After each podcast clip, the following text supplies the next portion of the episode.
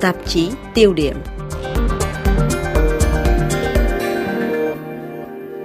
Kính thưa quý vị, ngày 13 tháng 9 năm 2023, lãnh đạo Bắc Triều Tiên Kim Jong-un đến Vladivostok, miền viễn đông của Nga, gặp đồng nhiệm Vladimir Putin. Đôi bên được cho là đã ký kết một thỏa thuận về hợp tác quân sự. Theo nhiều nhà quan sát, đây là một cơ hội để Bình Nhưỡng tiếp cận và cải thiện kỹ nghệ phát triển tên lửa hạt nhân, khôi phục nền kinh tế và nhất là giảm bớt tầm ảnh hưởng kinh tế và trong một chừng mực nào đó là chính trị từ Bắc Kinh.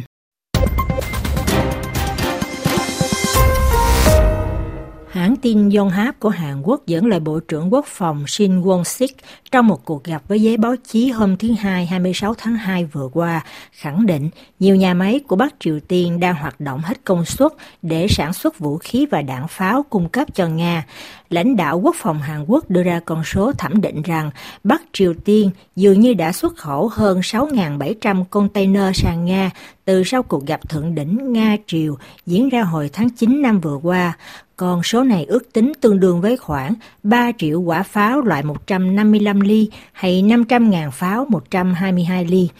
Trước đó, cơ quan tình báo Hàn Quốc còn cho rằng Bình Nhưỡng đã chuyển giao tên lửa đạn đạo cho quân đội Nga theo như các hình ảnh vệ tinh do Mỹ cung cấp.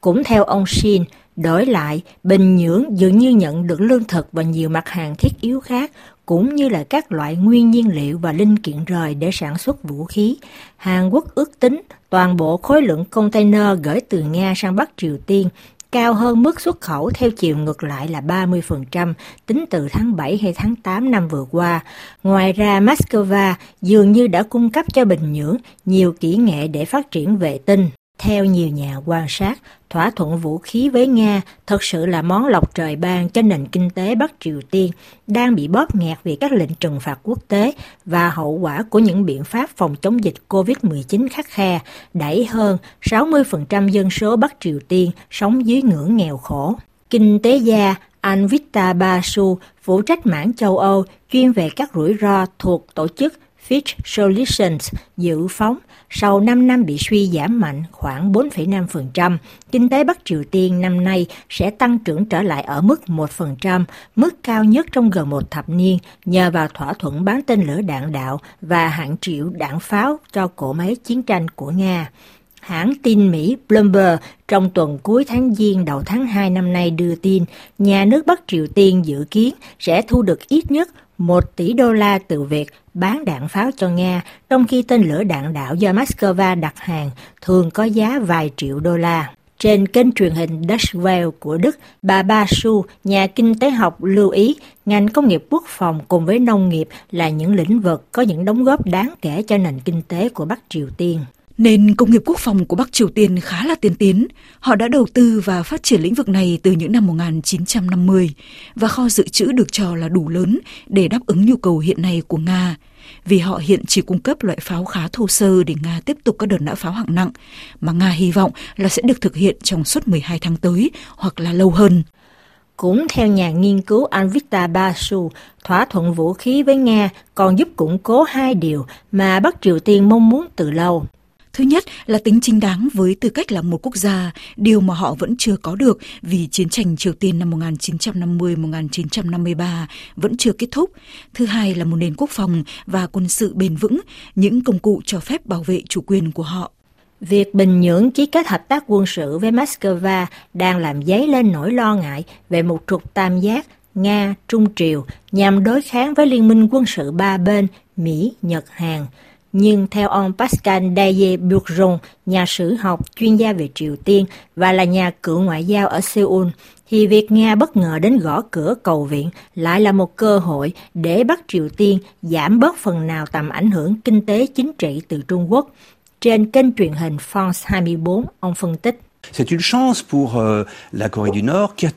Đây là một cơ hội cho Bắc Triều Tiên vốn chơi trò cân bằng giữa Nga và Trung Quốc. Moscow đang cầu viện đến Bình Nhưỡng, do vậy đây là cơ hội để Bắc Triều Tiên có được những thứ họ thực sự cần, chẳng hạn như dầu hỏa đã không nhận được trong một thời gian dài do Nga đã ngừng cung cấp vì dịch COVID-19.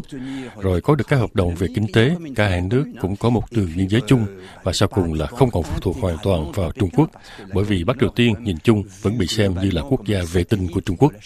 Do vậy, khi chơi lá bài Nga, Bắc Triều Tiên đang tránh xa phần nào Trung Quốc.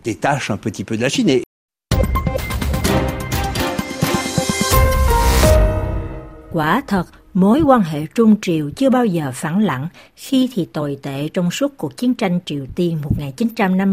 1950-1953, lúc thì nguy hiểm như trong thời kỳ cách mạng văn hóa ở Trung Quốc và có khi gặp khó khăn như trong giai đoạn chiến tranh lạnh. Nếu như Bắc Triều Tiên luôn thiết tha với nền độc lập và quyền tự quyết của mình, thì đó là vì trước hết quốc gia khép kín nhất hành tinh này hiểu rõ là quyền tự quyết đó trong một thời gian dài đã bị đặt dưới sự giám hộ hay bị đe dọa bởi quân đội Mỹ và Liên quân Liên Hiệp Quốc trong thời kỳ chiến tranh Triều Tiên.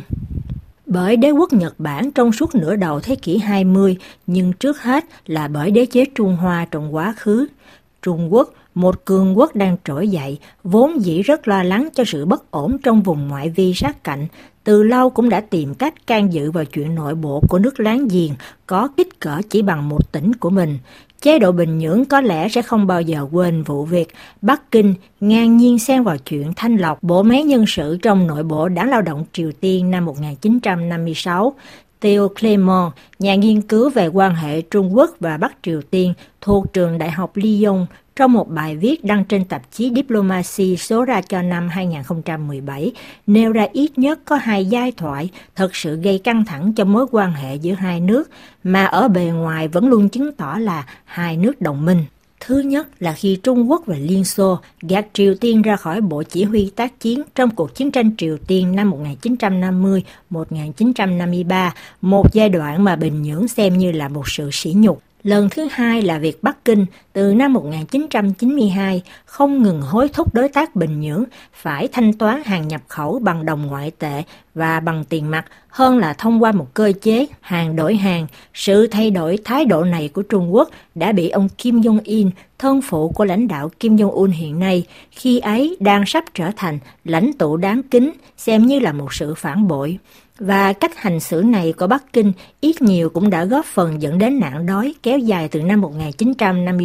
1954-1957, khiến từ 600.000 đến hơn 2 triệu người chết, tùy theo các ước tính khác nhau như nhận định của nhà nghiên cứu Theo Clement. Cũng theo nhà nghiên cứu người Pháp này, thì trái lại nước Nga thời ông Vladimir Putin dưới áp lực của lệnh trừng phạt quốc tế sau vụ sáp nhập bán đảo Crimea năm 2014 vì muốn tìm cách thoát thế cô lập và thắt lại ban giao với Bắc Triều Tiên nên đã xóa đến 90% nợ cho Bình Nhưỡng. Điều này có lẽ giải thích cho sự trọng thị mà Bắc Triều Tiên dành cho Ngoại trưởng Nga Sergei Lavrov khi ông đến Bình Nhưỡng hồi mùa hè năm vừa qua. Đích thân lãnh đạo Kim Jong-un đã hướng dẫn Ngoại trưởng Nga tham quan nhiều nhà máy sản xuất vũ khí, theo như ghi nhận từ nhà sử học Juliet Morio, chuyên gia về Bắc Triều Tiên, trên kênh truyền hình France 24 ngày 7 tháng 2 vừa qua. La Russie n'a jamais été totalement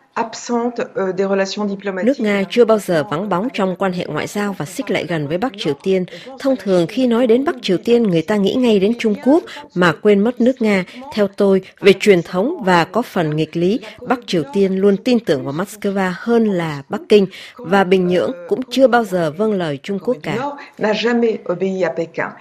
Ngoài ra, nếu Bắc Triều Tiên vẫn xem Trung Quốc như là một chất xúc tác cho sự phát triển kinh tế cũng như là nguồn hậu thuẫn tiềm tàng trong trường hợp bán đảo Triều Tiên có căng thẳng hay xảy ra xung đột, thì những hợp tác về đầu tư kinh tế với Trung Quốc đã không đạt được những kết quả như ông Kim Jong-un mong đợi. Hoàn toàn tương phản với chiến lược kinh tế của Trung Quốc với phần còn lại ở châu Á và thậm chí trên thế giới, và bất chấp hàng chục đặc khu kinh tế được thành lập ở Bắc Triều Tiên, nhưng Bắc Kinh ít can dự vào mà chỉ để cho các chính quyền địa phương và các doanh nghiệp tư nhân tự do hoạt động, chủ yếu tập trung vào việc khai thác và nhập khẩu nguyên nhiên liệu thô giá trị thấp và xuất khẩu các mặt hàng do Trung Quốc sang Bắc Triều Tiên. Tình trạng này khoét sâu cán cân thâm hụt thương mại và để lại rất ít triển vọng phát triển kinh tế mà Bắc Kinh từng hứa hẹn, như phát triển cơ sở hạ tầng và chuyển giao công nghệ, vân vân. Nhà cựu ngoại giao Pascal Deye Bourgeon kết luận việc ký kết thỏa thuận vũ khí với Nga rõ ràng là đang mang lại chút làn gió mới cho nền kinh tế Bắc Triều Tiên. La Chine n'évoque pas des liens commerciaux. La Chine transforme la Corée du Nord en une colonie euh, d'exploitation primaire. Trung Quốc không muốn có quan hệ thương mại. Bắc Kinh đang biến Bắc Triều Tiên thành thuộc địa bóc lột sơ cấp. Điều mà Trung Quốc quan tâm là than đá, đất hiếm, người dân mà họ có thể tuyển dụng với giá nô lệ. Đây là điều Bắc Triều Tiên muốn tránh, nhưng Trung Quốc đang làm. Trên thực tế, Bắc Triều Tiên là một thuộc địa kinh tế và thực sự theo kiểu chế độ phong kiến của Trung Quốc. Do đó, khả năng hợp tác với Nga là điều kỳ diệu mới. Tuy đó chỉ là những hợp tác nhỏ nhưng có thể mang đến chút dưỡng khí. Đây cũng là điều mà Kim Jong-un từng hy vọng trong cuộc gặp với Donald Trump là có thể chơi trò cởi mở một chút với phương Tây, tức là nới lỏng các biện pháp trừng phạt. Nhưng điều đó đã không xảy ra. Do vậy, ông ấy đang chơi đến cùng quân bài chiến tranh, hay chí ít đó là những gì mà ông Kim Jong-un đang nỗ lực làm cho chúng ta tin như vậy nhưng mối quan hệ thương mại, sự bình đẳng với Trung Quốc và Bắc Triều Tiên là hoàn toàn không có. Dù vậy, việc Nga và Bắc Triều Tiên thắt chặt quan hệ quân sự với thông báo khả năng Tổng thống Vladimir Putin đến thăm Bình Nhưỡng lần đầu tiên sau chuyến thăm thứ nhất cách này 23 năm cũng đã khiến Trung Quốc lo lắng. Và lúc cuộc chiến Ukraine bước sang năm thứ ba, Tổng thống Nga rất có thể có mưu đồ hình thành những điểm nóng mới nhằm chuyển hướng chú ý của phương Tây trong hồ sơ Ukraine và giảm áp lực cho Moscow. Theo trang mạng thông tin L'Opinion, nguy cơ này đã được ông Fanning, giáo sư trường Đại học Tứ Xuyên, cựu giám đốc Viện Khoa học Chính trị thuộc Học viện Khoa học Xã hội Trung Quốc đánh động trong một hội thảo do Đại học Nhân dân Bắc Kinh tổ chức. Theo ông Sintrich, cần phải lưu ý đến sự hiện hữu những xu hướng. Theo đó, Nga có thể thực hiện một chiến lược như thế ở Đông Bắc Á trong năm 2024. Đây là khu vực cận kề với Trung Quốc và điều này cần phải được quan tâm, xử lý một cách cẩn trọng. Hết lời dẫn. Dường như lời báo động này đã được Bắc Kinh lắng nghe, chính phủ Trung Quốc thời gian gần đây đã liên tiếp có những cuộc tiếp xúc với chính quyền Bình Nhưỡng vào lúc Bắc Triều Tiên tăng cường thử nghiệm tên lửa bắn đạn thật về phía Hàn Quốc và có những phát biểu dọa dẫm. Ngày 26 tháng Giêng năm 2024, lần thứ hai trong chưa đầy một tháng, Thứ trưởng Ngoại giao Trung Quốc Tôn Vệ Đông đã đến Bình Nhưỡng gặp người đồng cấp Park Moon Ho.